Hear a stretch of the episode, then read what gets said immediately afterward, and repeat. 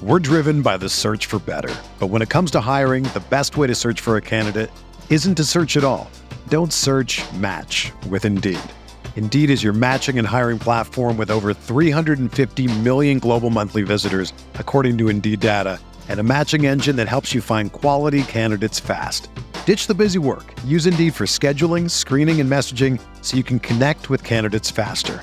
Leveraging over 140 million qualifications and preferences every day, Indeed's matching engine is constantly learning from your preferences, so the more you use Indeed, the better it gets.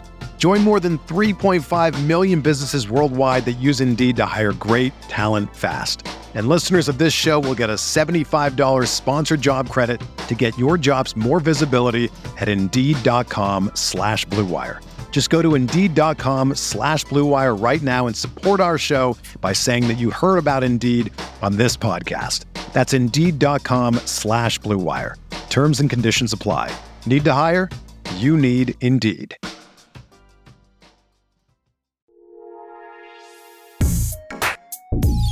All right, everybody, what's up? Welcome to Casual Friday at Talking Buffalo Podcast. I'm your host, Patrick Moran. You can find me on Twitter at Pat Moran Tweets. As always on Friday, I got my good buddy, sports writer, sports media personality, Joe Yerdon's with me, man. What's going on, buddy? How you doing? Doing good. I'm doing good. It's been uh, it's nice to not be staring at at Twitter anymore. Like for, for now, now that free agency's done, everything is done. Well, I mean, apart from everything else that's that's still waiting to happen, uh, it seems like uh, it, it's fine. So yeah, it's nice. It's nice. We're relaxed. It's we're in a happy place. It's Casual Friday, but it's right. been a hectic week. There's been a lot of shit going on.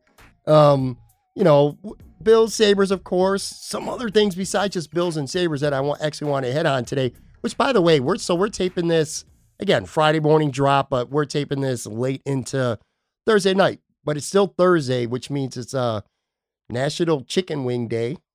Everybody out there, I don't know if uh you didn't get you didn't get any wings uh, uh, today, did you, Joe?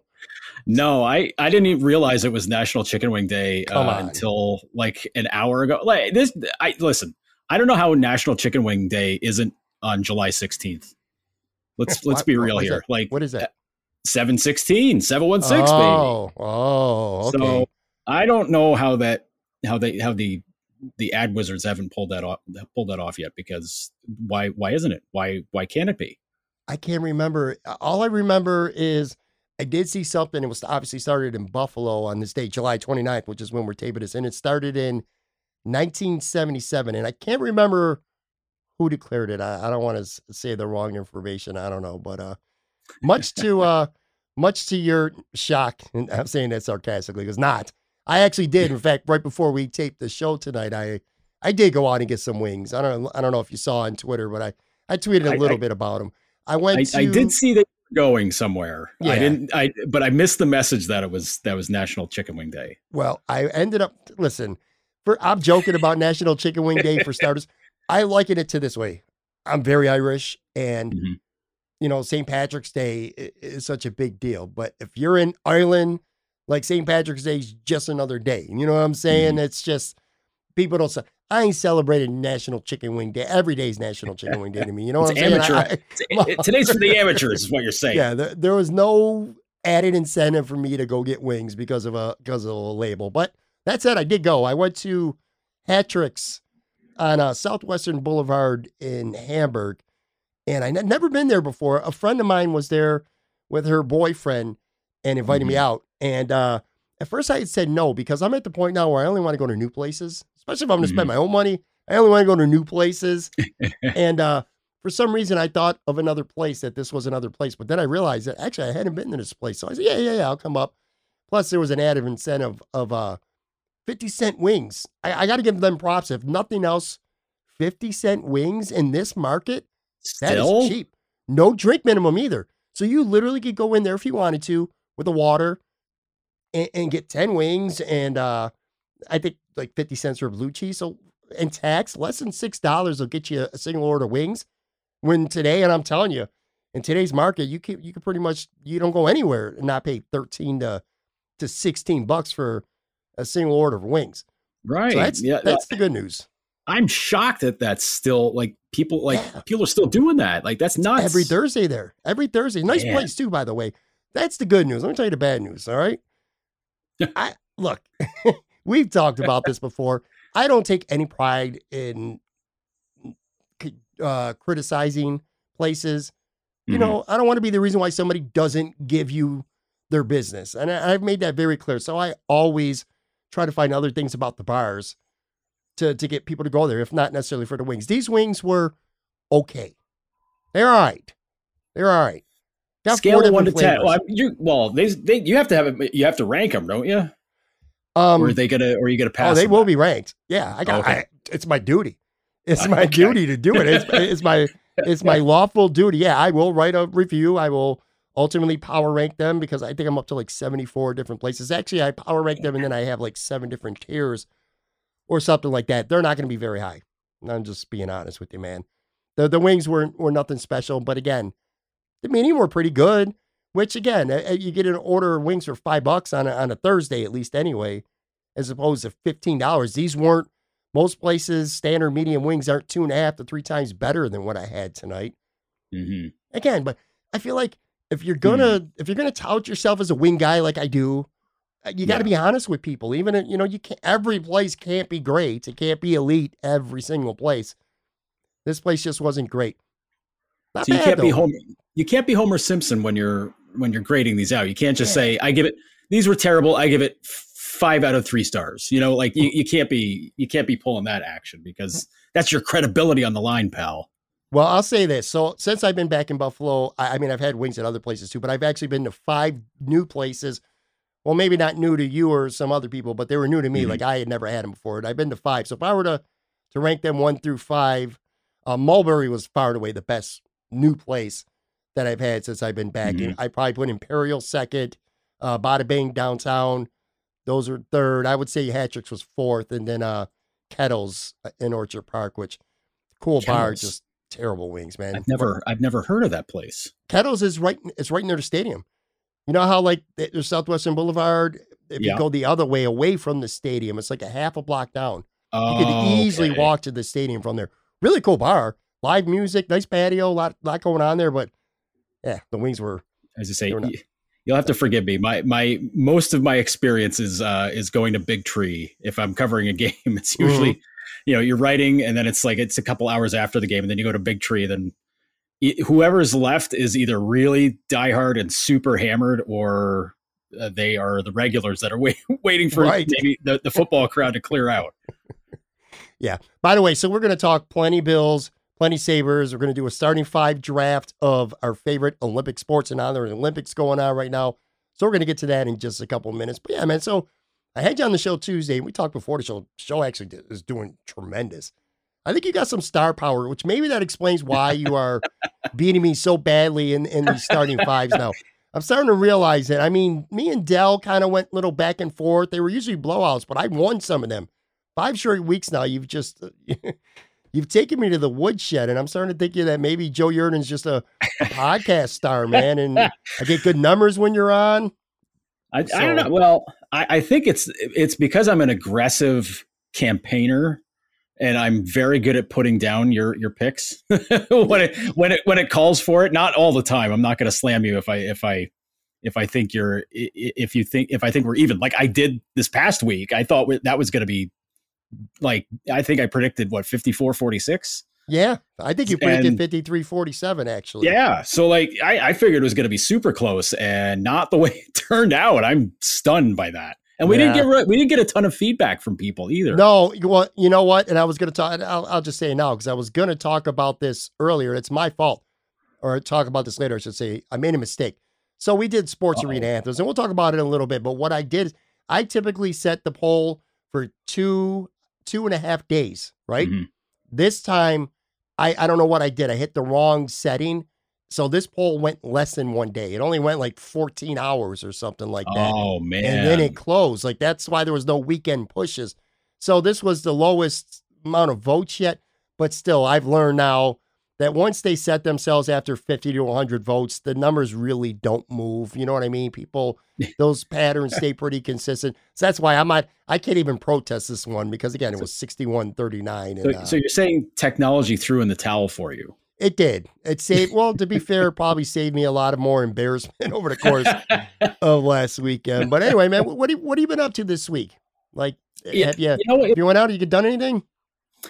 Nothing crazy this week. I mean, I, I haven't really popped out uh, to check out some places. I've been trying to do that a little bit more just because, you know, you got to, it's summertime. You can't just spend all day inside and, and be a, be a hermit, which I usually do. I won't lie. I'm not usually, a, right. Uh, you know, I mean, I am a man of the people, but like, it's, I don't know, it's weird. Like, I don't always go, I like, I've, I've made it a thing where like I'll go out once a week and it depends on how adventurous I'm feeling. And usually, the time by the time I'm like, yeah, I think I want to go out, I'm like, oh, forget. It. I'm just gonna go around the corner. That's when I end up going to Mackey's and just being like, all right, forget. It. I'm just just gonna go around the corner and and have a nice, have a couple of drinks and see some people and and hang out. But like, I don't know, man. It's it's it's weird. Like I'm I'm counting down time until the Bisons return, honestly, because I'm fiending for more baseball. And I know some people have been kind of dogging the Blue Jays a little bit lately for for taking off, but like, listen, they were going to leave automatically as soon as they were ready, no matter what. So I can't right. hate them for it. But but I mean, like, I mean, we're going to get the the Buffalo Rochester games back, so that's cool. Like, those are always fun. Uh, you know, some of the Buffalo Syracuse games as well. Like, that's it, it's fun to have those games come back here because you know, yeah, it's it's less expensive. Like, let's face it, like that that's a big part of it. But also, it's just baseball, man. Like, baseball is just the best thing to sit around in the summer for. Like, that's that's that's the best thing for me. So like instead of like going out to a bar or whatever, or you know, I won't say going out for a nice dinner because that that beats going to baseball, but um, but like going out, you know, going out with with friends or whatever, meeting up someplace, just like no, let's meet at the ballpark and hang out. Like, you know, you, yeah.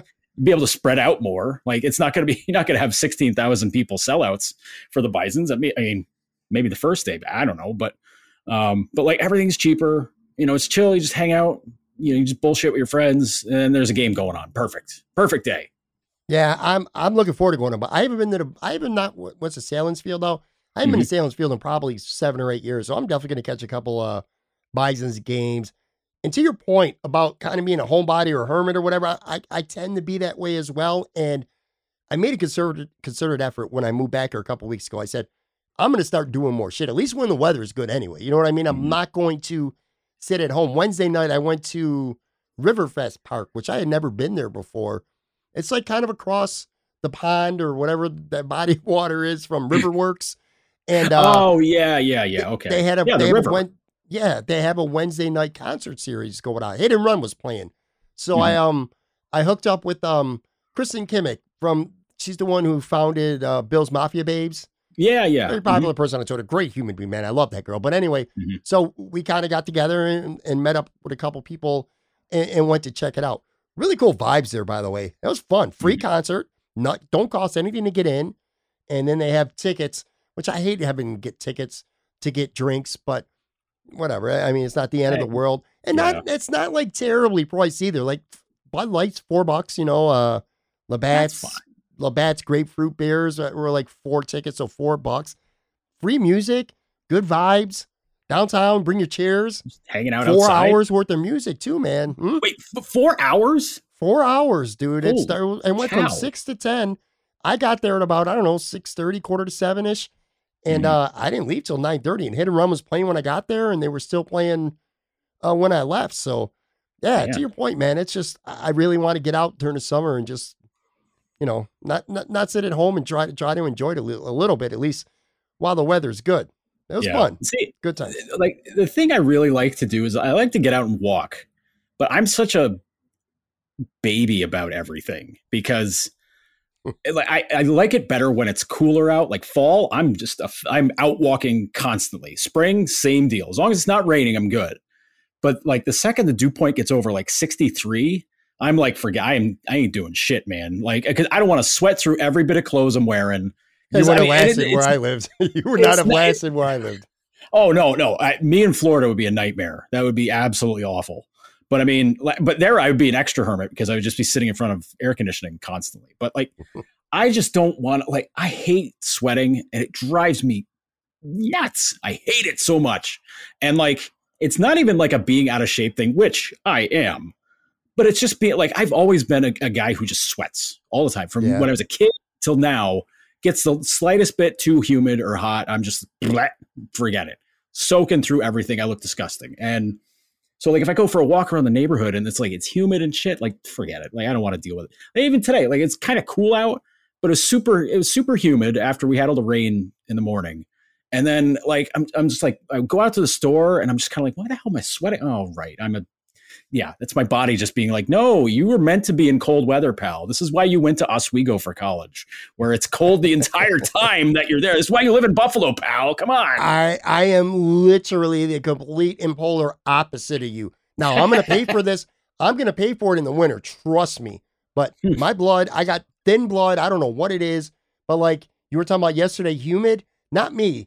Any hint of breeze or whatever, and I actually put out a light fleece. And I'm like the only person in the damn park. Everyone's got, you know, tank tops on or t-shirts, and I, and I always am walking around with a light hoodie wherever I can. Well, for two reasons. Number one, because I'm trying to cover up how fat I'm getting, but also it's just I get cold really or comfortable really releasing. I'm just comfortable in hoodies. So I wear them. I don't sweat and get humid that much unless I'm taping a podcast with you up in my mom's attic, basically, with the fan having been off for an hour, like right now, because it is a little bit humid and I'm feeling it. But yeah, but now conversely, you get more comfortable later in the fall and into at least part of the winter with the colder weather, whereas I'm going to be shivering because I'm already wearing hoodies in July and August. So those same hoodies ain't trouble. really going to be effective for me when it gets to be like December and January. You're in big trouble, pal. Like imagine you get tickets for a Bills game in December. My God, you're going to be you're going to be the guy in like a full like like snow suit, like ready to go to Antarctica they're gonna be like, I thought, I thought these Buffalo fans were tough. You're gonna be like sitting next to some guy who's shirtless with like a thong on, and you're and you're gonna be sitting next to him, like all bundled up, ready for the polar ex, ex, ex, you know polar trip. I don't even, I can't even say words, man. I'm just like, my, my brain's fried with with with talking about heat. I'm just like, people like people like people dog on fall and spring and they're like every time it's too cold or it's raining and they're just like oh here's that superior season me and Jeremy White agree. Fall is the is the absolute best season because yeah. you uh, like not just for sports, but the weather's perfect. I mean, as far as I'm concerned. But like anytime it's like you get a little bit of a winter flavor, or it's you get that cold rain, which cold rain sucks. And then everybody's like, "Oh, see, this is why fall stinks." And I'm like, "You remember when it felt like it was 105 out? You couldn't do anything? Yeah, that yeah, summer's awesome. I love summer." you know what? I just, as you were saying that, I just it, it just popped in my mind we're already committed this week to drafting our starting five with the Olympics. Next week, I'll tell you a week ahead of time, we're going to draft months, months of the year. so that might be fun. Plus, I think we might have we might have some actual legitimate beefs on this podcast because I already know me and you ain't going to agree on some of them. So I'm letting you know a full week ahead of time. Next week on this podcast, we're going to draft months of uh of the year. Oh, by the way, before we get going, and then we're going to jump into some sports talk. I promise you guys after this. Got some actual news concerning Casual Friday. So, beginning next week, we are actually, this show, this podcast is going to be sponsored, presented by whatever you want to call it. Casey's Black Rock Tavern on Amherst Street in Black Rock, right up, right like right around the West Side area. Love that place.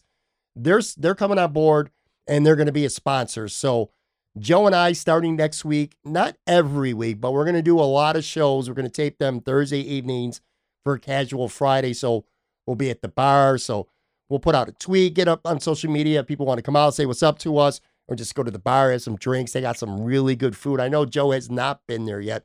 So I'm going to kind of save I'll it. Fix and that. I will um, fix yeah. that before we record there. but yeah, so I'm really excited about that. Casey's Black Rock Tavern is going to jump on. They're going to be a, a sponsor of this podcast for us. And I'm very much looking forward to that. And I, and I know you are as well. Plus, it's kind of not, it's not far from where you are. Hop, no. I don't want to say hop, skip, and a jump, but it's not oh, far. Oh, no. Joe's a West Sider. This is like West Side slash Black Rock.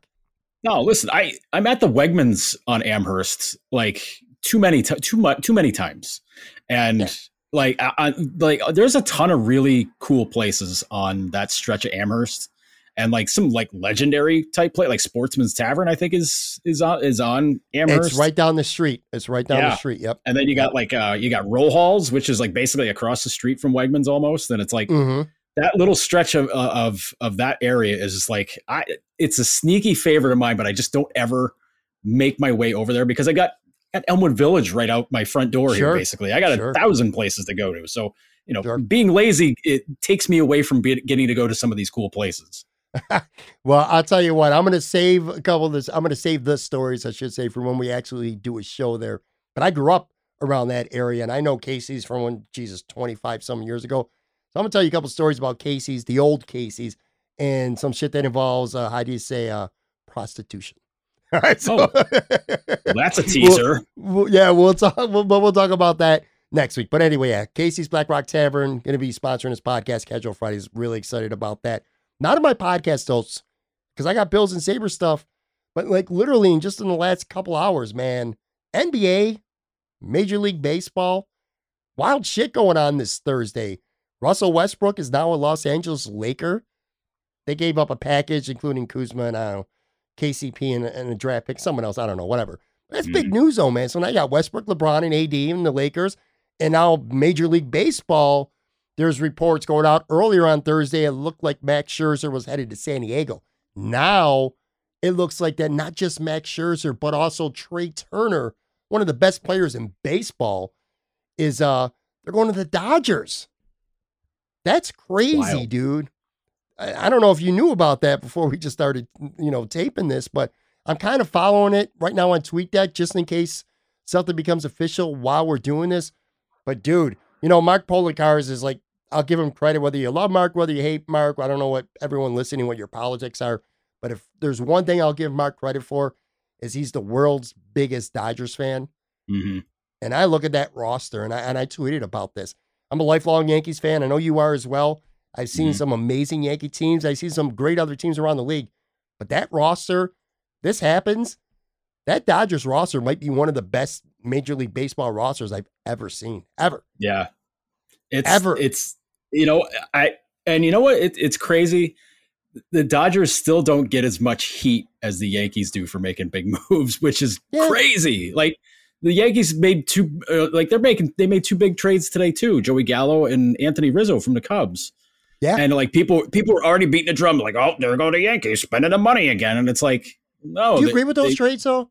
By the way, no, side note. no, I, I mean, listen, they've needed lefty power hitters for like what three, four years now, Mhm. essentially, and they never like they they never did anything to fit. Like Cashman never did anything about it. It was kind of like, dude, like you can't roll up with eight lefty or eight righties in a lineup and think it's going to be okay, especially friggin' Yankee Stadium where it's you know where it's a chip shot down the right field line.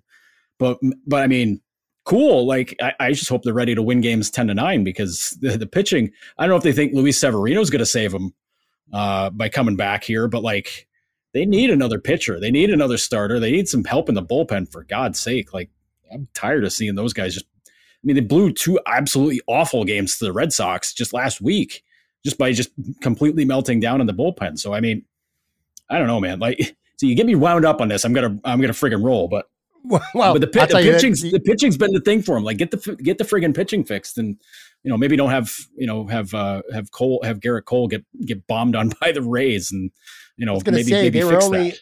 they were only 15 solo home runs between Rizzo and Gallo away from beating Tampa Bay on Thursday. I guess the reason why I asked that, and I'm going to be honest with you, I didn't really look into the prospects that they gave back between Rizzo and Gallo, so I don't know what the compensation really is. I didn't look into that, but I mean they're they're not buried. They're playing for a wild card spot. They're not oh, catching. Oh, yeah. I don't. I don't think they're catching Boston. They're, they're but nine games back as it is. So I think they're like four games back of the second wild card. So it's not like they're buried. But I guess now again, I'm not, and maybe I'm just thinking out or asking this out loud. I'm not really asking maybe you this specifically, but I'm stunned by the Nationals what they're doing. Max Scherzer, I get it. He's older, still a dominant pitcher, by the way. But Trea Turner is one of the best young players in baseball. Now I know he's arbitration eligible next year, and then in two years from now, he becomes a free agent. But I mean, it's not like the Nationals are the Pirates. It's not like they don't got no money. Yeah. Why would you want to keep that dude? That's a that's a build. That's a guy you build around. I have him in fantasy baseball this year. He's literally been like my saving grace on my team. Yeah. It's just that stuns me. Like I'm surprised that I know they're out of it now, so I get Max Scherzer again, but mm-hmm. giving up Trea Turner too to the Dodgers. This is this is the thing about baseball that drives me absolutely up a wall. Um, that you've got teams that the second they run into any kind of difficulty, they just say, "Up, oh, that's it, tear it down. We got to get let's let's get those high draft picks. Let's build for the future. Let's you know." you know we can't we can't keep spending money for for no good quote unquote no good reason and it's like they fought so hard to get this this hard tax cap you know because i mean it's not a salary cap but it might as well be might as well be one and then there's mm-hmm. no floor so these teams can just like spend nothing and get away with it and it's hurt free agency it's hurt everything about all this and there's still only what five or six teams that'll continually just spend up to that tax limit mm-hmm how is it any different than than before when you had you know you had the Yankees and Dodgers and Red Sox all paying over 200 million constantly like I don't see what the big difference here is and like yeah. The the CBA's up after this season and man the owners are going to lock them out forever because they're going to want to get even more money out of them and the players haven't shown any sort of spine about pushing back against any of this stuff and it drives me crazy they, if they didn't have that no strike agreement you know because you know everything went bad in 94 Mm-hmm. But if they mm-hmm. didn't have that agreement, Jesus, the the the friggin' players should have went on strike, you know, three, four, five years ago. Like I, you know, I think of the year Machado and Harper were free agents, and then like suddenly no teams wanted either of them.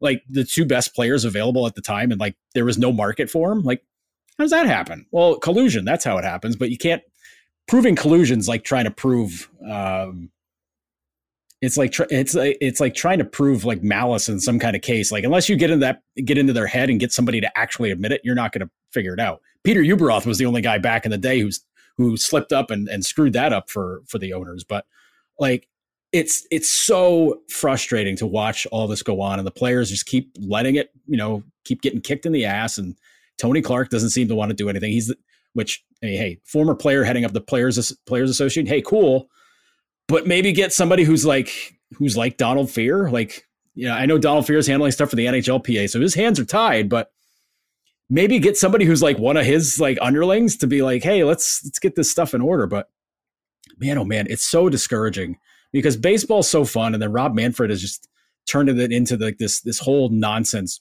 trash, like all this garbage that he's done to like make things, you know, try to improve the pace of the game and like you know, make it so that games don't last like 15, 16 innings. Like, what? Like, dude, whatever. Like, it, a game can still go nine innings and last five hours. Like, you're not speeding anything up. And like, it just makes me so upset that like it's like this because baseball should be super fun, entertaining, great, all of it. And instead, it's just like everything about it just feels gross now. And I don't, I don't care for that one bit.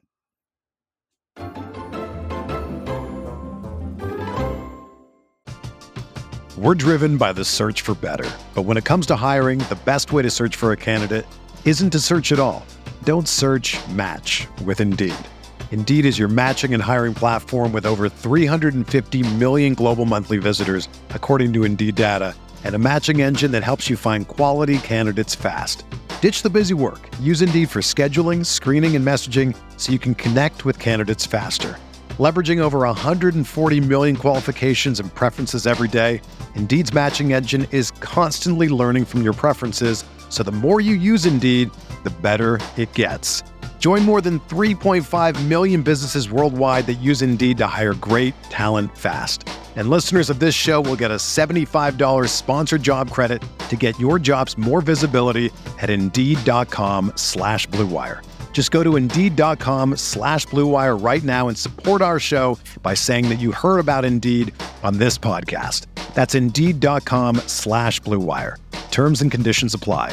Need to hire? You need Indeed.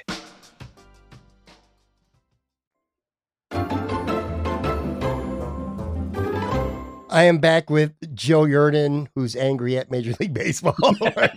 I agree. By the way, I mean that was a good take, and I and I completely agree with you. Like I said, I'm just I'm just stunned that the Nationals would give up on Trea Turner and not build around him. You got Juan Soto and him and Turner together. It's just a great building block. Scherzer could be a free agent. He's old. I completely get that. It's a rental player. Just stuns me. But anyway, let's let's move on. Buffalo Bills training camp started this week. Obviously, a very exciting time. Not really much to talk about yet. I mean, there's not obviously a lot going on, but I'll tell you one thing I did like, or I don't necessarily like it, but it resonated with me. I'll say that. So Brandon Beane did his press conference, which, by the way, really cool for the reporters, and it was a big deal to get an opportunity to be able to be there in person and, and conduct these press conferences instead of Zoom. It's the first time for these guys in more than a year. Marcel, I had him on the show on, on Wednesday while we taped it that Tuesday night, the night before camp started.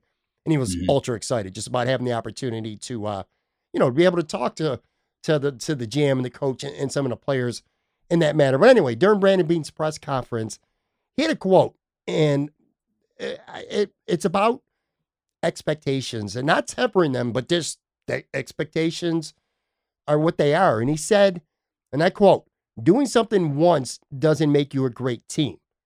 And that really resonated with me because on the show Wednesday, Marcel and, and Nate both talked about it. We talked about if we were worried about the expectations that are on this team right now because last year they were they were fantastic. They had a, a, Cinderella season, so to speak. Well, maybe not Cinderella because they were a playoff team the year before. So I like they came out of nowhere, but they really took that next step and they proved what they can be. They became a great football team, but we didn't expect that. Like if you and I were having this conversation a year ago, we didn't anticipate what was going to happen.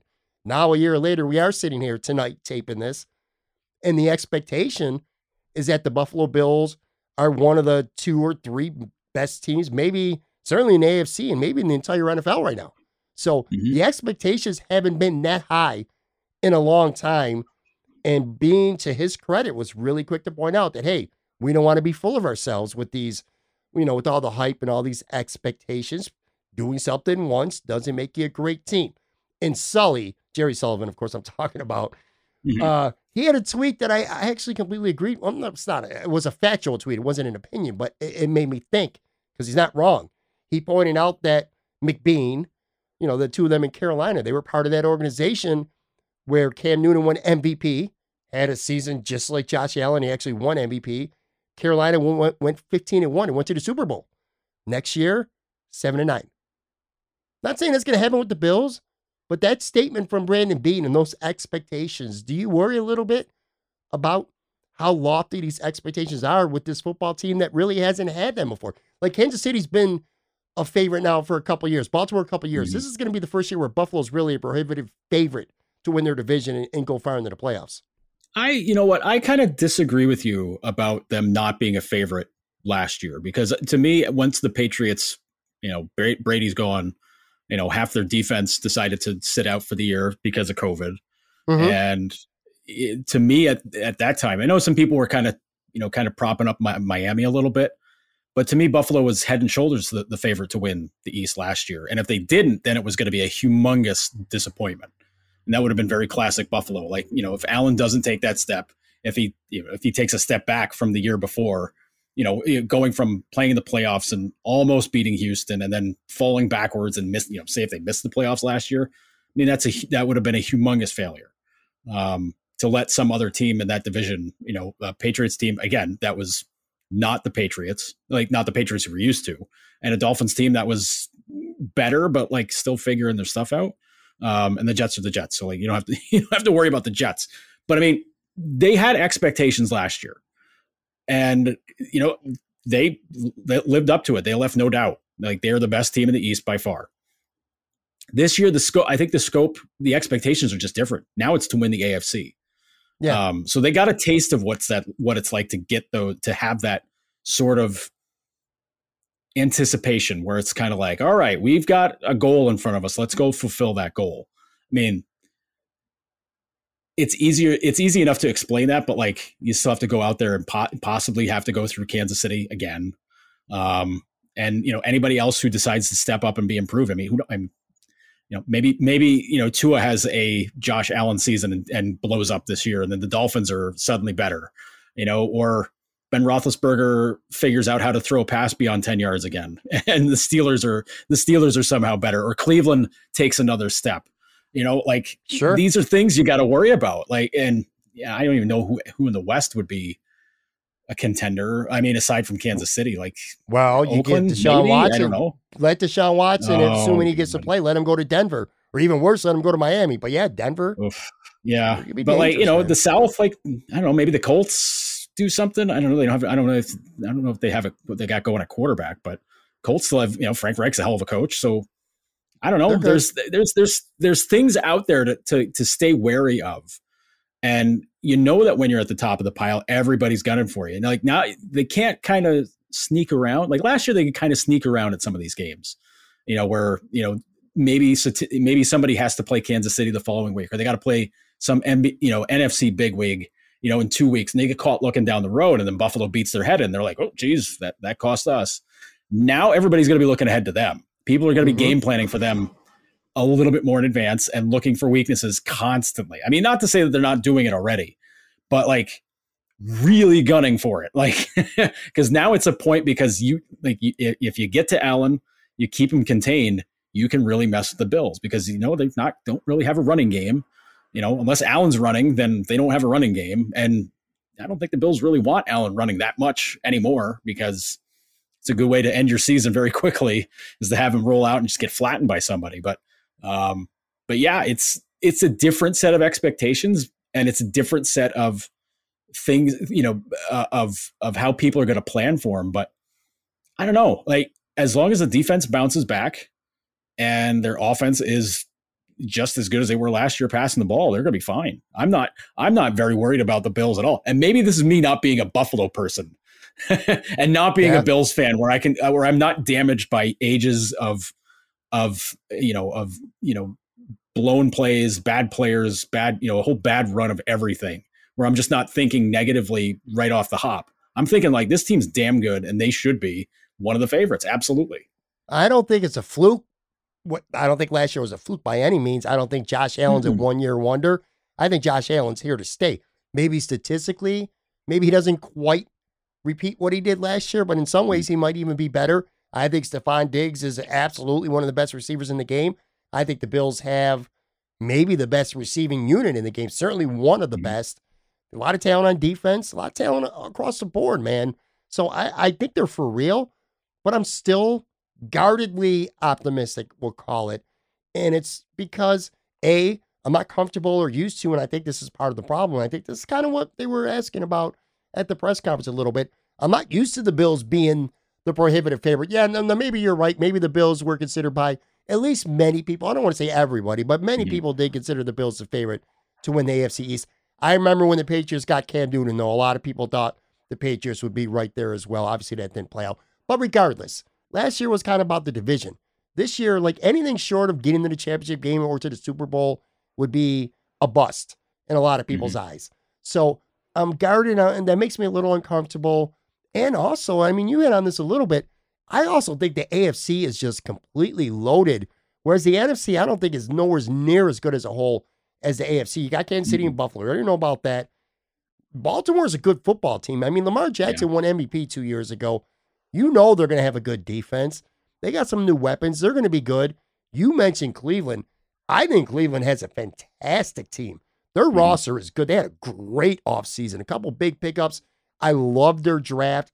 If Baker Mayfield is even just good, mean, have to be Mhm. great. If he's just consistently good, Cleveland's going to be right there. They're right there with the Bills as far as I'm concerned. Mhm. There's a couple other teams. And again, Deshaun Watson, as messed up as all this shit is that's going on with him, it looks like he's playing this year. And then I don't think it's going to be Houston. Yeah. And there's not many teams that have either the need for a quarterback or the assets to to get him. I think there's probably three teams, and two of them are in AFC. I already- Denver or Miami or maybe Philly, if if if he if he went out to the NFC. So you put him on one of those teams, especially Miami, man. If you put Miami, Deshaun Watson on Miami, I don't think the Bills are the prohibitive favorite to win that division anymore because Miami's a good fucking football team, man. They really are. Yeah. It's just the difference is at quarterback. Josh Allen's a way better quarterback than Tua right now. Yeah. And well, Miami got a blow because Xavier Howard wants out. Yeah, he does. That's that hurts them badly. Sure, Because that's that's the guy you throw Good. on Diggs. So Yeah. you know, Bill, Bills fans should be doing the celebration there. Bills fans want Xavier Howard here, which yeah, I get that. But like I don't know if you have Xavier Howard and Tre White as your corners. I don't yeah, know. Yeah, that's not happening. I don't know. I don't know, man. Like that's that's a wealth of riches, and that's nah, a lot of money. They they got Josh to pay. They got other guys that they're going to ultimately going to take care of. So I don't see that happening. But hey, get him out of the division if he's not with Miami. That's yeah. obviously that in itself is a benefit to Buffalo, unless of course he ends up with uh with Kansas City. But yeah, that's that's kind of where I'm at right now. It's like I like the Bills. I, I do think they're as good as advertised, but I'm still concerned at the same token because I'm just not used to these expectations. And and again, I just think there's some really good competition in the AFC. I don't think the NFC is that good. I really truly don't. Got Tampa, Green Bay now that Aaron Rodgers is back. He'll be there. Seattle's all right. mm-hmm. There's a couple other teams, but as a whole, they're not nowhere near as good to me. Yeah. As uh, no, that that whole whole conference is kind of gross. Like that, uh, Tampa's got to be a, a, favorite there. Obviously, I mean Super Bowl champs, they coming back. Like they got to be a favorite. But like they're running it back. They're literally running it back too. Right. Like who's who's stepping up to them? Like New Orleans? No. Like Brees is gone. Who like who you run? You know who you run the show there with? Is it is it Bridgewater or is it like? Or are you going to do? Oh, they got with, Winston. Uh, they got Winston or Taysom Hill. Oh, that's right. New Orleans. Yeah, yeah, yeah. I'm thinking like yeah. Taysom Hill. Get out! Dude's already like 35. Yeah. Like, please. Like yeah. people are talking about, oh, he's a he's a quarterback of the future. I'm like, no, dude, he's like north of thirty. He ain't doing he ain't doing anything. And then you know, I mean, Jameis, I'd be really. In, I I mean, I know everybody thinks about that last season in Tampa. You know, thirty touchdowns, thirty picks, and I'm just kind of like, yeah, but that's still thirty touchdowns. If you clean up the picks, man, yeah. That's a that's a good quarterback, you know. Two or three teams in that conference. I mean, Dallas, you, you, we'll see. Yeah, um, the Rams, the Rams might be good. you know, Seattle, we'll we'll see. But yeah, I think the, the AFC Rams. as a whole is uh. Well, Rams lost their starting running back. Yeah, yeah, for the season already. Like he's gone. gone already. So Stafford's. I mean, Stafford's got a good crew to throw to there, which. All right, but like yeah, I know. I mean, I better get you past Rams talk yeah. to start getting sad about the Lions talking about yeah. Stafford. What about what about our boy who we have discussed several times over the last handful of weeks? Uh, Cole Beasley he read a prepared statement. And uh, look, I, I know how you feel about it. And I think you know how I feel about it too at this point. Mm-hmm. It's just at this point, for me, it is what it is, man. You ain't going to change people's minds. And you just hope for the best and hope that it's not going to be a problem in the locker room. I will say this, though, Joe. I did talk to, I'm to say, I talked to two players on this team. And I specifically, without saying a name, I said, Do you mm-hmm. think there's going to, are you concerned about just shit going on in the locker room. And I'm telling you, man, they're not. They're not. Mm-hmm. The locker room, the media, fans, the way we look at things are not the way these guys look at things. I'm telling you. I'm telling you, there's not going, there's not now. There's not an issue in that locker room. Now, everybody knows about Jerry Hughes going at him publicly and mm-hmm. all that stuff, but I'm telling you, in the locker room, not an issue. Now, if Cole Beasley ends up being the reason God forbid, that there's an outbreak and you're costing your team W's. And more importantly, to these guys, you're costing them bags, mm-hmm. then it's a different story. But I don't, it's not, it's not an issue right now.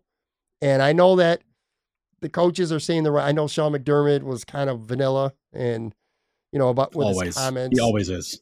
he always is, which surprised me how he he came out a couple months ago during OTAs. He was very said he was pro vaccination and wanted mm-hmm. everyone to get vaccinated and stuff. So, yeah, the whole respect and education stuff, yeah, yeah, that sounds like a bunch of bullshit to me. But my point is, yeah. if you ain't getting the vaccination, if they're not getting it now, they're not going to. That's that's what I'm saying.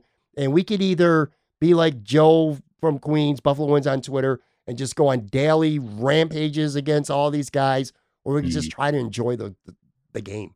because yeah. I, you know what I'm saying, and, and yeah. I know how you feel about Cole and I mostly feel the same way. And but what are you gonna do? I'm just yeah. I I mean, you can't hold them down and give them the shot. That's I mean, right. there's that. But like, you're right. If it costs them a game and it costs these guys a paycheck and it costs another team a paycheck, whoever is the reason for it gets cut the next day. Like that. I mean. Yeah. I don't care who they are or what they mean. That that person is cut the next day. If they're Let not vaccinated, they're gone. Joe. I want to point out something to you. I should have asked you this too. I want to point this out.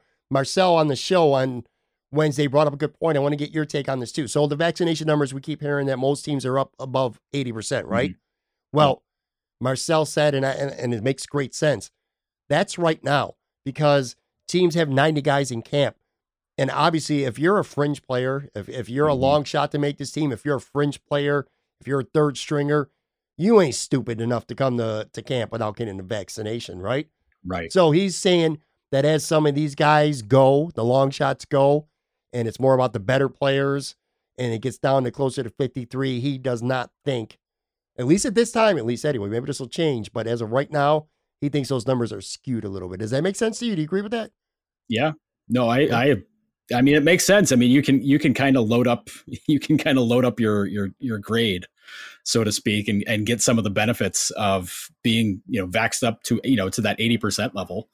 You know, you can get, everybody can have a, you know, get a break from, from some of the stuff and not have to be, you know, really locked down. So yeah, it makes sense. Of course, this does make me wonder if some of these guys might make the team over somebody who's not vaxxed just to keep that number over 80. Like Could if that's be. a deciding if that's a deciding point, holy smokes, man. If That'd it's be that would be wild. if it's close for a roster spot, I can promise you, and I'm not just talking about Buffalo, and this is not a Mhm. source, this is just me thinking, and I'm sure everyone agrees with this. If it's close, like if you're that fourth receiver, that fifth receiver trying to make the team, and it and the battle's close, and one of you guys got your shots and the other one doesn't, you know how that's going. Mhm. Like if you're if you want to Mhm. be safe, if you're not going to get the vaccination and you want to be safe to make this team, you better be great.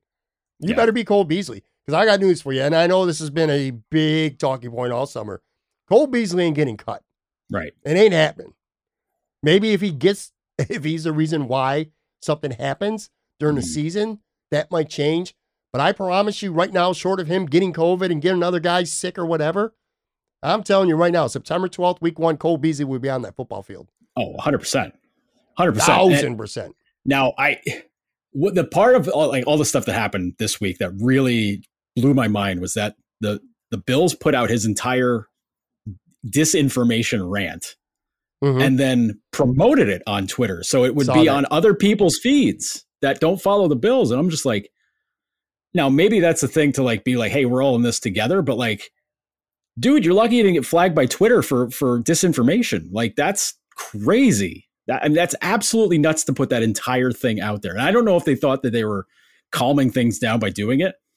But man, I if this if this whole thing wasn't going on, people would be paying all the attention to Washington and what's going on with their team. They're like below sixty percent.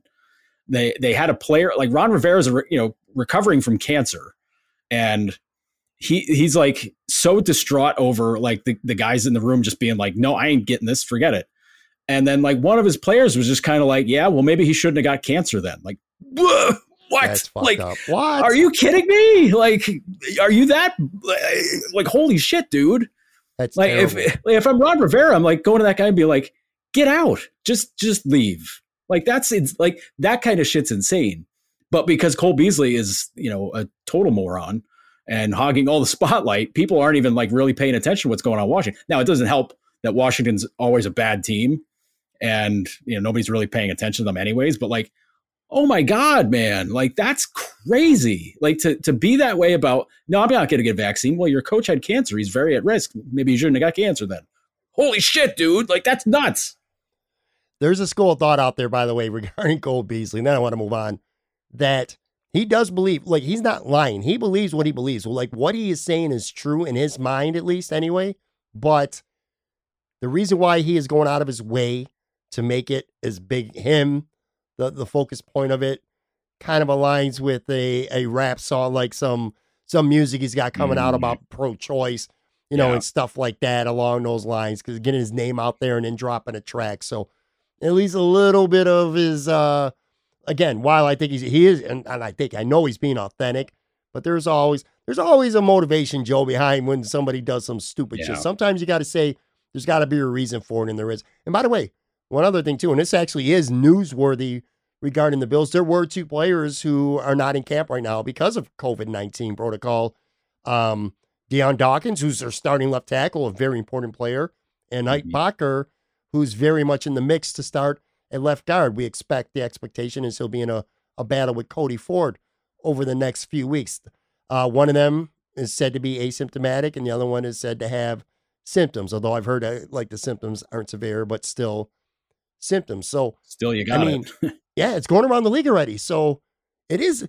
Look, I, I just said, you know, whatever with Cole Beasley, it is what it is, but it's also would be equally equally ignorant to just let it slide and and not pay any attention to it because it mm-hmm. is happening around the league. Hey, we've yep. we're seeing it around sports, and it's already touching home with the Bills, and we're we're just getting in the camp. They're still in shorts. And yep. you already got two significant players who can't be there right now. So yeah. we'll see. It's, it's got a lot of bad juju around it. Let's put it that way. Like there's a lot. People have already been like saying like just wait like they won't get they won't lose a game like they won't get a game canceled all year and i said AFC championship. Suddenly everybody will come down with something and then they got they got to forfeit the AFC title game. Like I don't think Can you imagine? I don't think there's going to be cancellations around the league, but I do think there's going to and I hope to God obviously it's not the Bills and I don't want anyone on any team to get sick. Mm-hmm. I mean, I'm not sadistic. I want to win football games, but not at the expense of op- opponents getting physically ill or dying, mm-hmm. you know? But I don't think any games are going to get canceled, but the rate things are going right now, you're going to see significant key star players missing games because on you wake up on Saturday morning, you know, from going out on Friday night, you get up, get out of bed Saturday morning, you check your Twitter and find out that Stefon Diggs has COVID or that Deshaun Watson has, you know, has COVID or tested positive or they're in protocol or something, and they're going to miss games. Key players are going to miss games for sure. Yeah. Oh, happen. without a doubt. Like it, it's going to happen. And it's going to be a humongous talking point every single time. And it's going to be, face it, it's to be a lot of people shaming them for just being like, yeah, especially if they're, if they're unvaccinated, if they're vaccinated and they get a breakthrough, then, uh, you know, shit sucks. Like that's bad. But then it's like, okay, dude, like where'd you, you know, the contact tracing then becomes the story. It's like, all right, where'd you get it from? Was it somebody at home? Was it one of your teammates? Was it somebody on another team? Like, how did that happen? But man, it's just, I don't know. It's I'm not looking forward to that. As I love football, I am not looking forward to this this being a giant story. And I'm not the kind of person that's just like, eh, don't talk about it. I just want my sports. Like, no, I want these guys to all be smart about their own health because we still don't know what the long term effects of having COVID are. And I don't know. It seems to be bad for the heart. Seems to be bad for you know memory. Seems to be bad for just about everything. So I don't know, man. Like, take care of yourself. Like, you do everything to take care of yourself in sports anyway. So, like, why not? why not do one more thing instead of just being like, nah, man, I'm not going to do this. Come on. If you love listening to what's here on Talking Buffalo podcast, what's stopping you from grabbing a mic and starting your own show? There's no better place to host than Blue Wire Hustle. Hustle was created to give everyone the opportunity to take your podcast to the next level. Or if you want to host a podcast and you just don't know where to start, Hustle is the perfect place for you. As part of the program, you'll receive personal cover art, Q&As with Blue Wire's top podcasters, access to our community Discord, and an e-learning course full of tips and tricks. And on top of that, we'll help you get your show pushed out to Apple, Spotify, Google, Stitcher, and all the other listening platforms out there. And here's the best part you could get all this for just 15 bucks a month. The same rate as any other hosting site would charge you just for the initial setup. So, if you're ready to do more than just listen to us talk about your favorite team, then make your voice heard and hustle. Acceptance into the program is limited, so get your application in today. To apply, go to bwhustle.com slash join Check out the description box in the show notes of this episode to find out more. But again, that's bwhustle.com slash join. All right. Um, when it comes to the Bills, hopefully by next week we'll get some evaluations that we see from Bills reporters and videos and stuff, and we'll start to maybe have some training camp battles kind of like more, a little more underway, and we'll be able to deep dive into those instead of hopefully anyway we won't have to talk about any COVID outbreaks or anything like that uh, with the Bills come next week. Sabres, all right. We're going to breeze through most of this because, but I mean, Jesus, how many times can we say the same things? But I do have something that, you know, so uh, involving Jack Eichel. All right. So mm-hmm. let's get this, let's get the Eichel shit out of the way right now. All right. Yes. Nothing's imminent. We already know that. Uh, lots of reports have been out there, hot, cold. The team's in, the team's out. The Sabres want too much. This, this team doesn't want to give up this or that. Okay, great. but Chris Bull- Bulldog, man, on WGR had a tweet. I want to read this tweet to you because Mhm. this does interest me. And we really, so we've been spending, not just you and I, pretty much everybody, we've been spending our time talking about where Jack might go, what teams can afford him, what teams have prospects that'll fit the Sabres, and so on and so forth. I thought Bulldog had a great tweet um, today on Thursday, and it was actually a question. He says this, and I'm quoting here. I think a good question is why Eichel, or I'm sorry, I think a good question is why neither Eichel nor the Sabres have pushed for more resolution on the injury and the approach on treatment versus surgery. It's in both parties' best interest to resolve it, yet here we sit many months into it and nothing, which coincides with Kevyn Adams having a press conference today when kind of the, the, the subject turned to Eichel. He pretty much said nothing has changed in regards to to the neck. Why is that? Like, why are what's going on? How how is this going to get resolved? I, At what point? the only way it gets resolved is is if one side caves into the other, and it certainly seems like that's not going to be the case. Like the Sabres doctors, Sabres are going to stand behind their doctors every time, and their doctors say up and down like getting this, you know, disc transplant is not is not what we recommend, and we we do not support that decision. And because he's under contract from the Sabres, that's that's their stand. Like they're not gonna they're not gonna waver on that. They're not gonna go find another doctor to, that they'll say that will say, yeah, no, I'm I support this too. Like they, that's just that just ain't gonna happen. And Jack Jack wants it. Jack wants it done, and it's it's the it's the perfect wedge to draw if you want to get out of a situation. Um, you know, I, you know, I know we've talked about before, like maybe there's, you know, maybe there's something to, you know, to whether, you know, he goes somewhere else and then suddenly he doesn't want to get it done anymore. And he just, you know, he, that was his cudgel to get out of Buffalo. Mhm. But I mean, but as long as this is the stand, that's, that's where it's going to stay for as long as it goes. You know, I mean, if it gets, if it gets to an ugly enough point where they decide to like toll his contract, like if they can't get a deal done at all, and you know, it comes training camp time and they just they don't want him to be around. They're just like, all right, whatever, stay home. We're going to toll your contract. You know, which means you don't get paid this year. I was going to say, It- explain that because a lot of people aren't going to Yeah. understand that. So explain that. Yeah, like it, it just means that his contract continues for another year beyond. Uh, because he's like, yeah, you're not here, you're not getting paid. You know, you're not going to get paid. So screw that. Or, yeah, no, I think that's I think that's the way it works. I'm I'm trying to remember the situation where this came up before, where they were trying to toll a contract. I should probably just look it up while I'm talking about it. But um, but I mean that's like a a super ultimate last resort thing to do. Um, and I don't think either n- nobody wants to get to that uh, position because that is just bad. Like I mean it's it's already ugly. It hasn't actually turned bad though. Um, because eh, you know it's it's the sort of thing where Is it going to take Kevyn? Is it going to take Kevyn Adams lowering his price for Eichel to get traded? Because I feel like these teams at this point know that the Sabres have no leverage. Like they know that Jack is never going to want to play for them again. They're not going to offer more than they're offering right now. Do you think that, or am- am I wrong?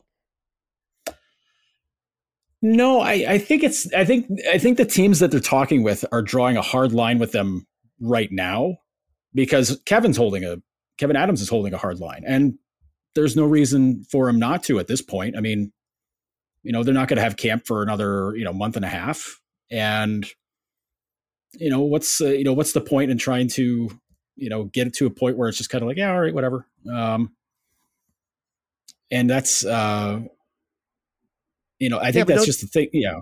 It- Don't you also run the risk though if a team gets tired of waiting for to to meet what they think is fair value? They go on and they make other moves, and and maybe in some respect they take themselves out of an, even having the opportunity to to, to land a Jack Eichel. It just I feel like I, I know what I understand what you're saying. It's just to me mm-hmm. the longer this drags on. Put it this way: I, I know it's going to get done, and maybe, and I hope I'm wrong as a Sabres fan, but I feel like the longer this drags on, the less they're going to end up getting for him. That's just my personal hunch. I don't have any sources or Yeah. it's just my gut feeling that the longer this goes on, the less they're going to get. And the longer it goes on and the less it gets, the the the, the bigger the, the wrath of the fans is going to be as well. Oh, Oh, As yeah, I opposed mean, to if he got traded last week. If he gets traded in September and they get what we the same return that they would have gotten now, which is like say maybe mediocre, I think fans Mhm. are gonna fucking lose their minds. Yeah. Uh, well, it's it. I mean, that's a that's a multiple reason factor. It's uh, you know, it's a reason you know because a you're getting you're getting a garbage return, and then b because it's been nothing but agony since that last press conference. Uh, that that you know the the end of the season press conference where it's just kind of like, oh shit, this is done. Like th- this ain't this ain't gonna work anymore. And then it's just you know it's it's not pulling the bandage off. It's just like it's not ripping the bandage off. It's slowly pulling it away, and you're pulling every hair out of your out of your leg, and you're just like, oh my god, this sucks. I hate it. And like Hmm. doing that for an eternity, and instead instead of it just being like you know a, you know a little gash on your knee from like falling down, it's a gunshot wound, and and you're Right. you- you're covering it up and just being like, wow, this really hurts, and now it hurts even more. So this this is horrible.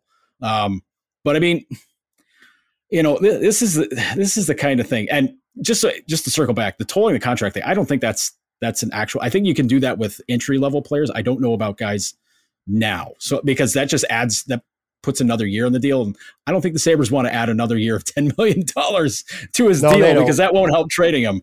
Um, So that's So- advantage Jack then in that situation, right? Uh, it, yeah, very much so. if he could just like sit out and just keep getting his contract pushed down the road, yeah, cool. Like keep collecting money and then just have it go. Yeah, Um, Right. but like that, that's uh, I'm gonna guess that's not an option at this point. It's just he'd be suspended indefinitely from the team, not getting paid. Like that's that's how it goes, you know. Um, but I mean, I I know like this is where I mean, God, everything is so related with this team. This is where it circles back to the O'Reilly trade.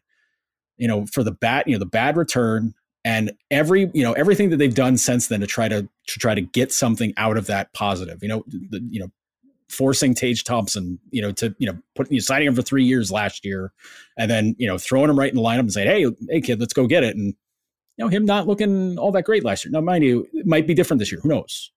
Um, but this affects that. But that whole situation affects this trade because they got pantsed. They got absolutely pantsed by the Blues, and they're like, well, you know, Terry Terry's voice is in the room when it comes to this because how can it not be? And he's just like, we are not going to get embarrassed on a trade again. Kevyn, hold the line. And like, you know, Jack's got to, you know, Jack's got to do what we got to do. You know, Jack's got to do what he has to do. We get to do whatever we want. We've got him.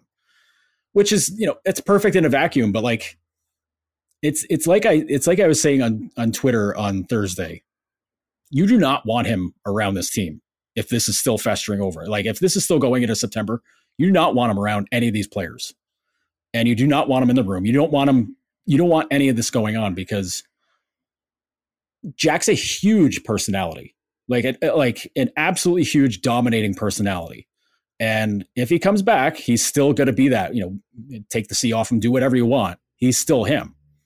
And if you're going to have him in that room and he's just going to be angry, pissed, sour, the whole thing, and just frustrated to to to no end and like giving, you know, you know, not really going maybe not going 100%, maybe not doing anything to help out. That's bad for everybody. And then, you know, never mind like the first day of camp where everybody and their brother that is related to the Sabres is getting asked about Jack and, you know, how do you feel that he's here? You know, Jack's getting asked a thousand questions if he's available. You know, Don Granato's getting a hundred questions. You know, Kevyn Adams is going to have to talk again about it. He's going to have to actually be face to face with people again to, to deal with it. Um, all of this stuff. Like, you do not want that going on in your first day of the season when you're trying to start over, because that's just that's bringing that's taking the biggest chunk of all the badness that you're trying to escape and throwing it right at your feet. Like everything that they've screwed up in the past is now thrown right at their feet and it's right in front of them when they could have just gotten a trade done maybe not hold that line so hard but like find a way find a way to negotiate it and calm down about it you know? Like Mhm. okay we don't you know maybe we won't want five pieces from you. We'll take four and we'll figure out a way to you know to still get what we want. And you know you guys aren't paying like a gigantic price. Like that's that's the way i look at it. Right now it just seems like the Sabre the Sabres aren't very willing to budge from their demands which i respect that. That's fine. But at some point you're going to have to get them gone and that's before anybody gets on the ice together you talk about him in the leadership and him not being around this locker room. And I've always, to some extent, I've, I've been a little bit of annoyed because like we don't really know that, like whether it's fans or media or us doing a podcast. But who's the player? Oh God, man, he just spent two years in the organization. He wasn't with the same. Uh, oh God, with the with the HL guy who just signed with somebody who was talking about Eichel.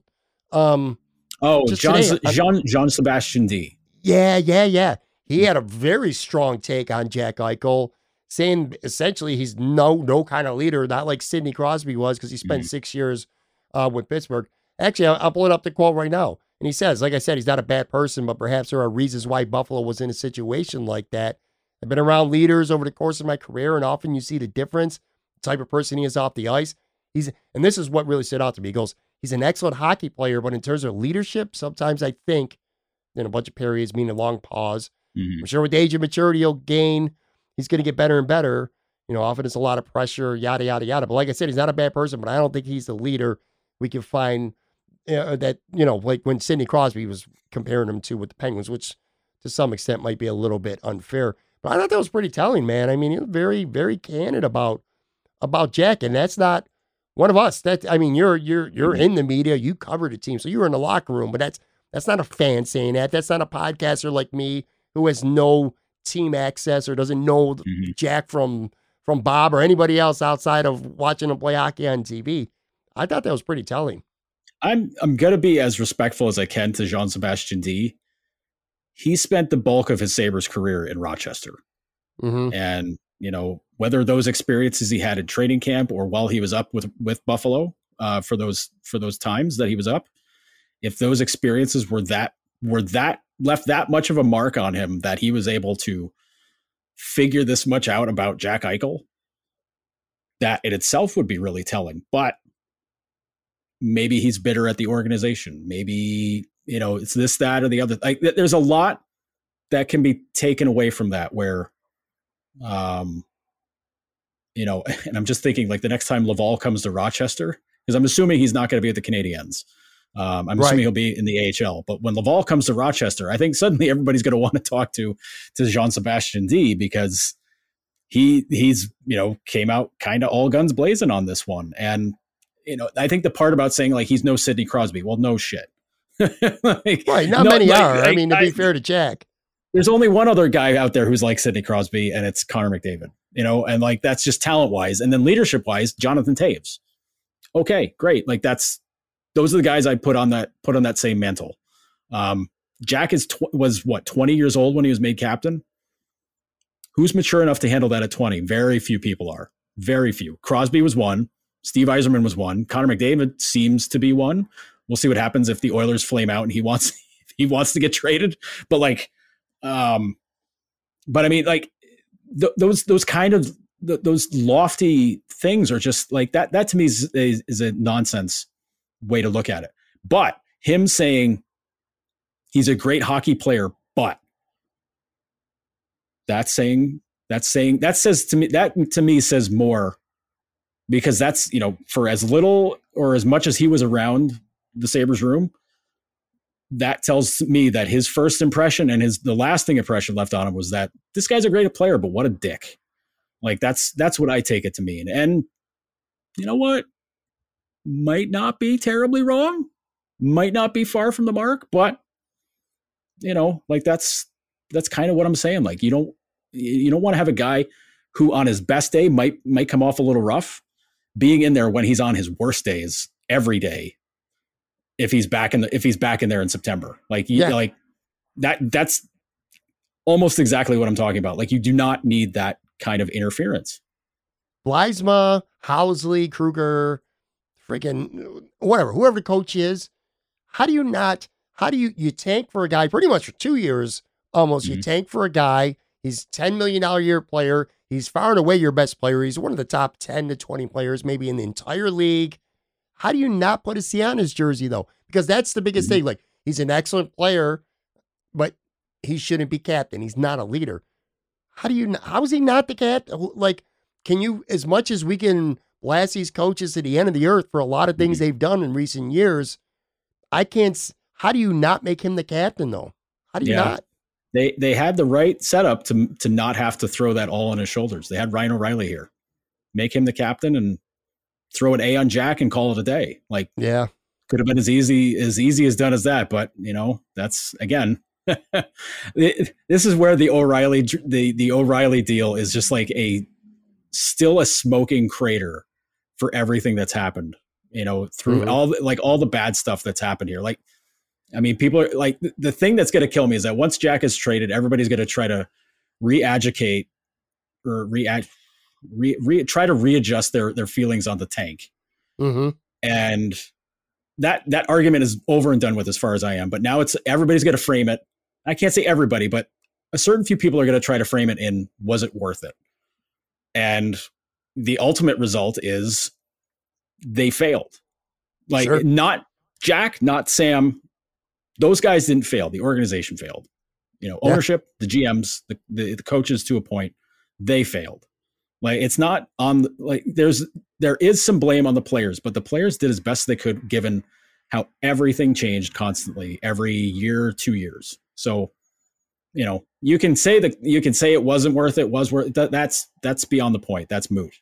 It's that they failed to do what was needed to get this team put together correctly to get back to where they wanted to be. So next week at Casey's, we're gonna dive into the roster. Not the greatest collection of players that they've signed in free agency and they traded for one, but they've been busy. Okay, you can't you can't say they haven't been busy. So mm-hmm. we're gonna kind of dive into those signings. We'll we'll get, jump into those a little more next week and kind of maybe plus a week from now the, the roster might take shape maybe a little bit more than what it is now. Yeah. Although I really don't think there's we're going to see much more over the next week, unless of course Jack does end up getting traded. Mm-hmm. And we'll also spend significant amount of time talking about the goaltending, but I, we don't have time to get into that today. But I do want to ask you this much. I at least got to ask you this question. So, of course, we already know Ullmark ended up going to Boston. Does mm-hmm. that surprise you? A, that the Sabres couldn't retain him, even though he was a high priority to them. But also, I mean, I thought personally, if he was the way it was shaping out, it looked like he was going to end up going to Buffalo or Colorado. Mm-hmm. And then he ends up in Boston, which of course he ends up in Boston.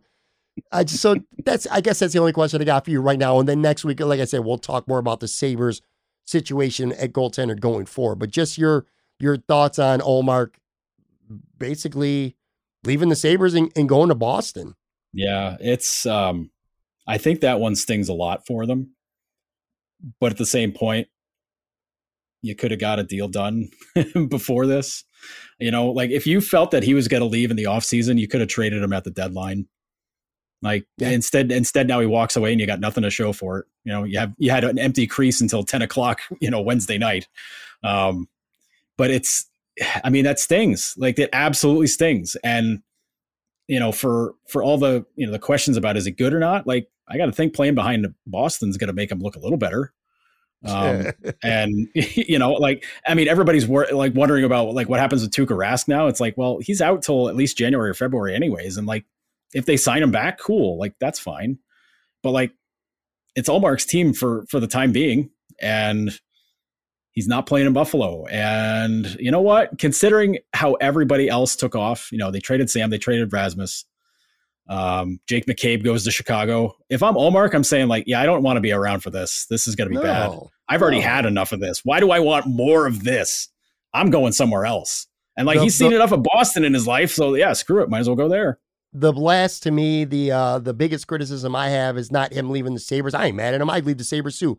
Under these circumstances, you said it perfect, man. To me, Kevyn Adams should have had the foresight back a couple months ago in there to trade deadline he knew Sam didn't want to be here. They knew probably Rasmus was going to be his last season. He's been goddamn supposed to be getting traded for like eight years. The Jack thing, I'm sure they knew at least to some extent how that was going to play out. You know you're going to lose these guys. You know you're going to be dependent on your young guys.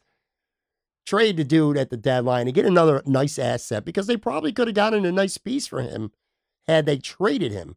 Mm-hmm. Now they got nothing. Like you said, man, it's just it just feels like really bad asset management to me. Big time. Yeah. Big yeah. Time. And I, I wonder how different the conversations were during the season and if they had them. with Ullmark. You know, I I I don't fault them for for not dealing Sam or or Ristolainen. I mean, Ristolainen, yeah, kind of, but I mean, Sam, I don't blame them for not trading him at the deadline because you don't know. Oh, you right. You, don't- you don't know how they feel about you don't know how they feel about things when once the season ends. I Uh, agree mean, about you that. probably could have guessed how they felt, but you don't know how where it's at. Like you know, maybe Sam comes back and says, "Hey, let's get a deal done here." Okay, cool, done. Um, but with with Ullmark, I think they probably felt like, where else was he going to go? You know, like who else is going to you know you know maybe maybe you know maybe we can just get him back for two years, and then you know suddenly Seattle signs Philipp Grubauer, and then Colorado doesn't have a goalie. And then Colorado comes calling and they're like, hey, uh, we'll give you three years. And then Boston says, well, we want you too. We had you at three. How about four? And then Ullmark says, yes. Four, you know, four years, 20 mil, good, done. And then Colorado scrambling again and they got to swing a deal for Darcy Kuemper. You know, like it's that chain of events that changes everything about, you know, Rask getting injured. You know, maybe maybe he has to retire. Like that changes Boston's perspective.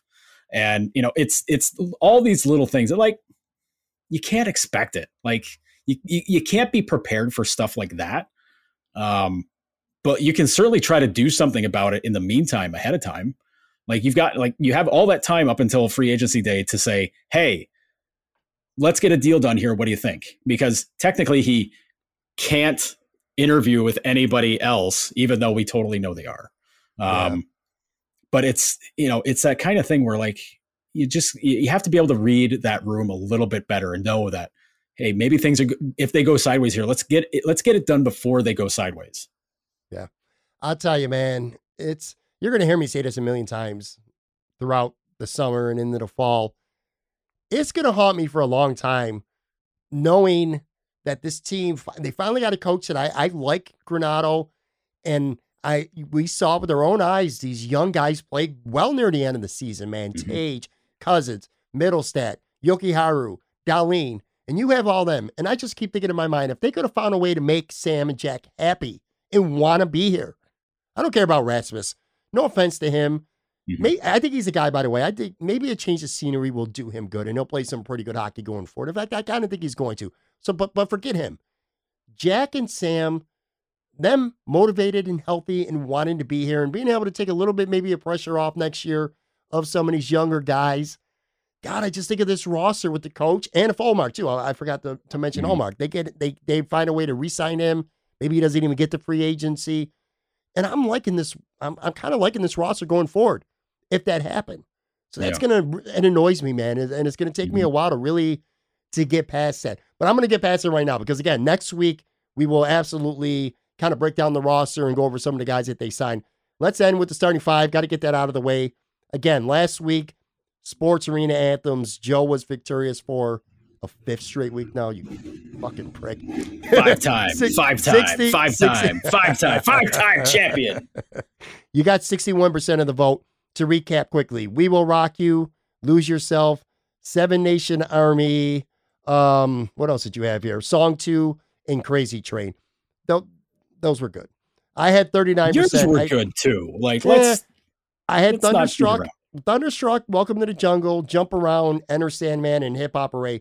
From what little feedback we got, because like I said at the top of the episode, I kind of cut it off early by accident, but it wouldn't matter because I was already getting shellacked. But it wasn't so much criticism as much as I could tell that the old, the two hip hop songs that I played, they, they didn't play too well to this poll. Um, Jump Around and Hip Hop Hooray. The fans really didn't really care for those much. So I, I didn't make the I didn't make the critical mistake. Like I didn't have the Jimmy Snuka pick, you know, that I had a couple weeks Yeah. ago. So I didn't have that backbreaker, um, or or Jeopardy. I won't get over that one either. But I, I just I had two picks that just didn't play well, and you had five really good solid picks, and uh, yeah, you won. So it is what it is. Let's see if I can bounce back. Again, the Olympics are going on this week. Uh, I'm trying to look because I can never remember this. Oh yeah, of course you had the first pick because you took "We Will Rock You," which you know that, played well. so I don't really know what to say about that. So we're doing favorite Olympic sports, and we're not doing men's or women. So if, when we pick a sport, it's just that sport. Mhm. Uh, I go first. Yeah. Um, let's see here.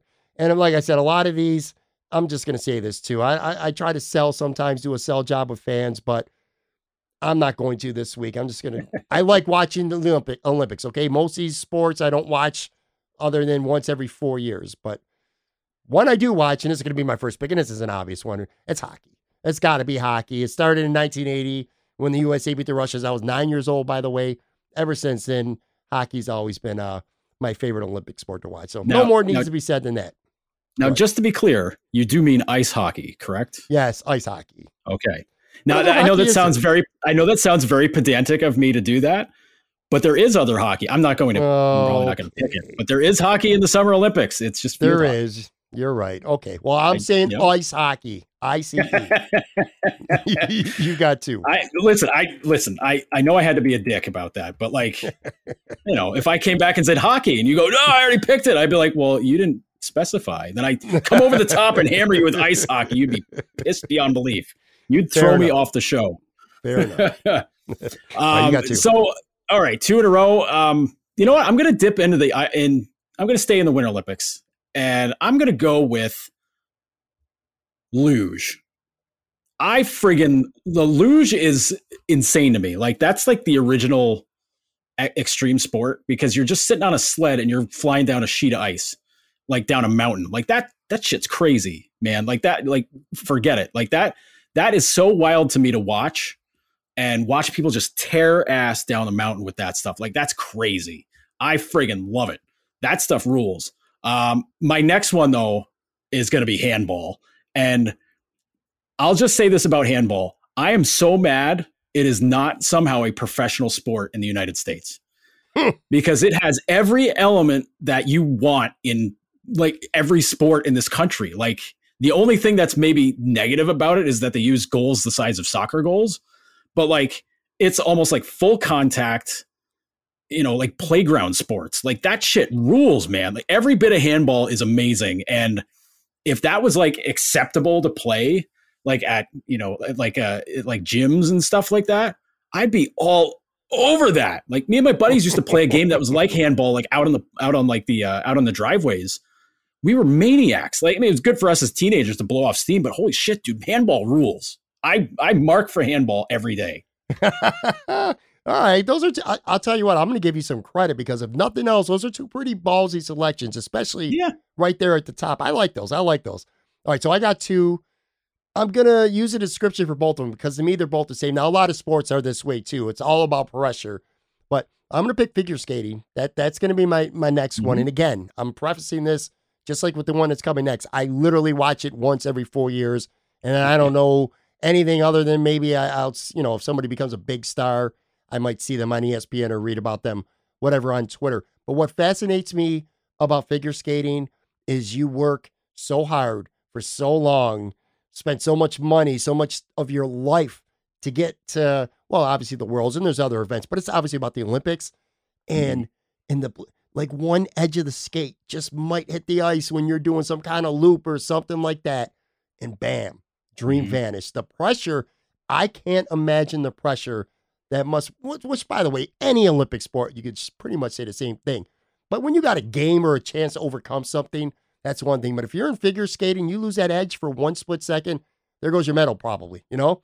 So just the pressure for that. So I like figure skating.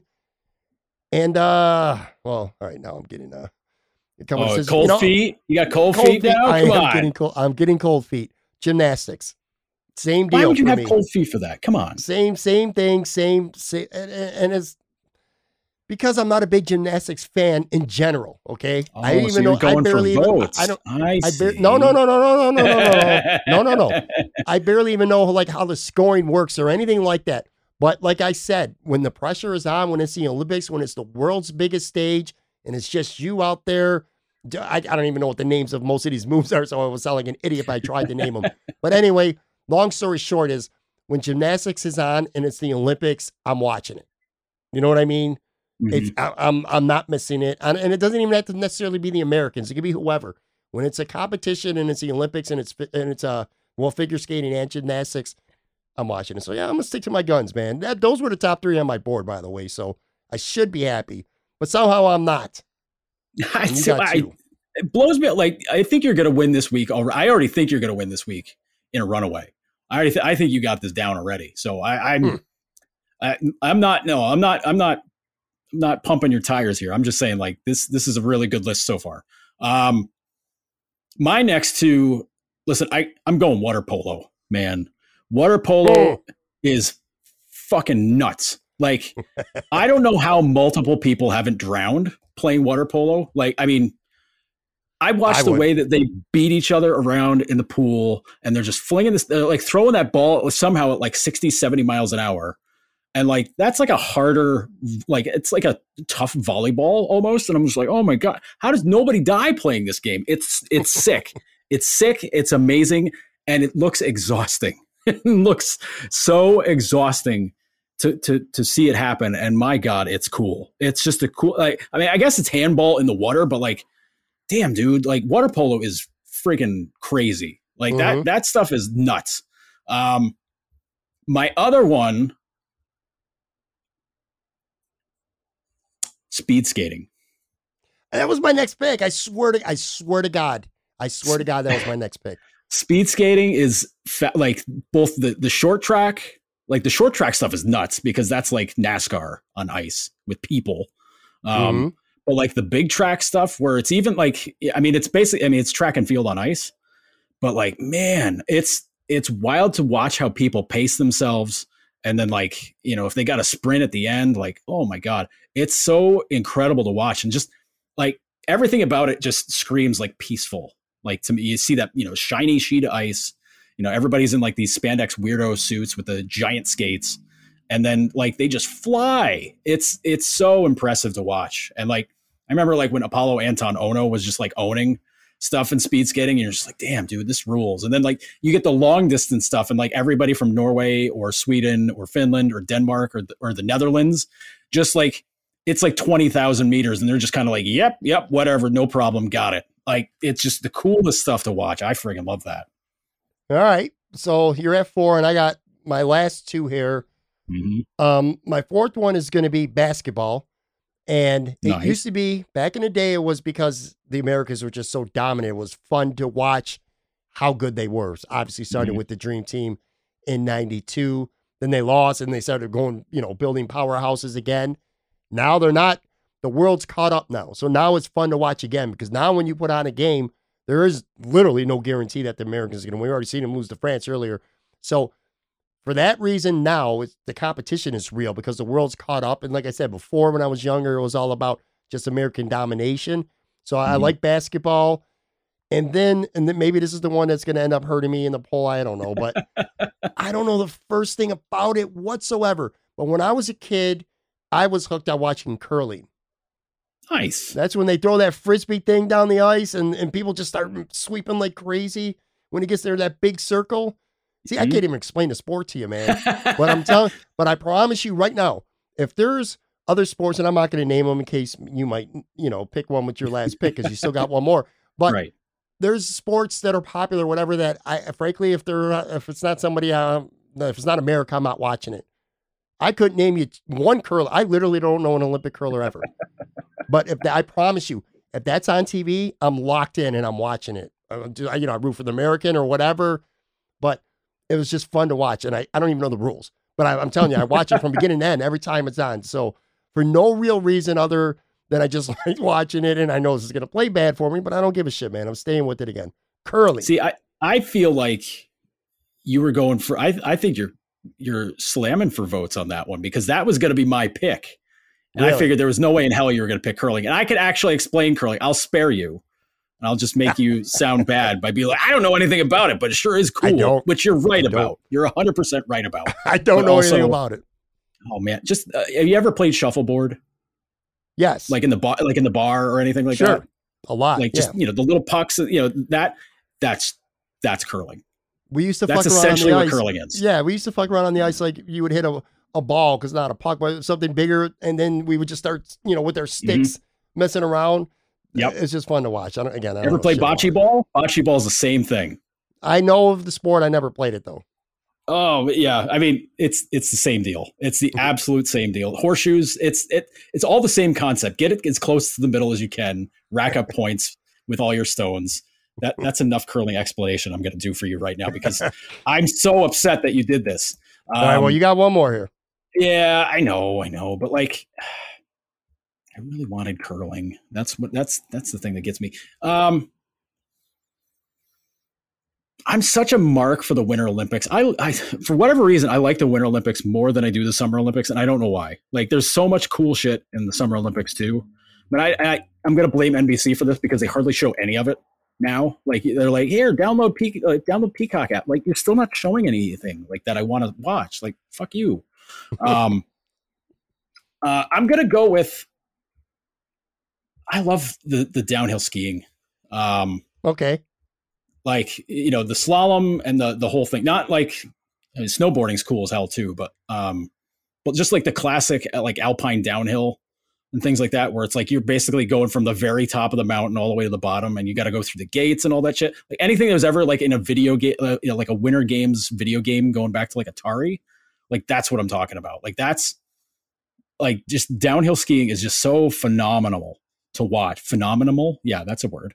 Um, but it's just it's so cool to watch, and it's just remarkable amount of skill and there's strategy in it because like you got to take the tightest line down the mountain you got to go fast and you can't screw up and then you can't fall down because then you might like break yourself completely because holy shit dude uh, so yeah downhill skate like it's it's it's part like extreme sport part like just absolute mind-blowing ability All right. So let me recap here as we get out of here for today. I took ice hockey, figure skating, gymnastics, basketball, curling. Joe took luge, handball, water polo, speed skating, downhill skiing. Left off, and I guarantee you we're going to get some shit over it, but the two sports right away track and field.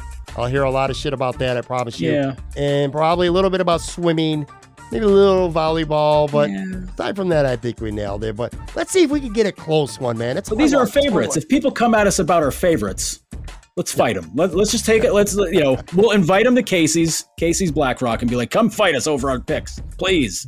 Go to my Twitter at Heberan Tweets or go to Joe's Twitter at Joe Yerdon. Cast your vote. Of course, check out the podcast. Thank you so much for listening. And we will be back. Brand new episode, Casual Friday next week. And we'll be doing it from Casey's Black Rock Tavern. Thanks, Joe. Talk to you soon, buddy. You got it, man.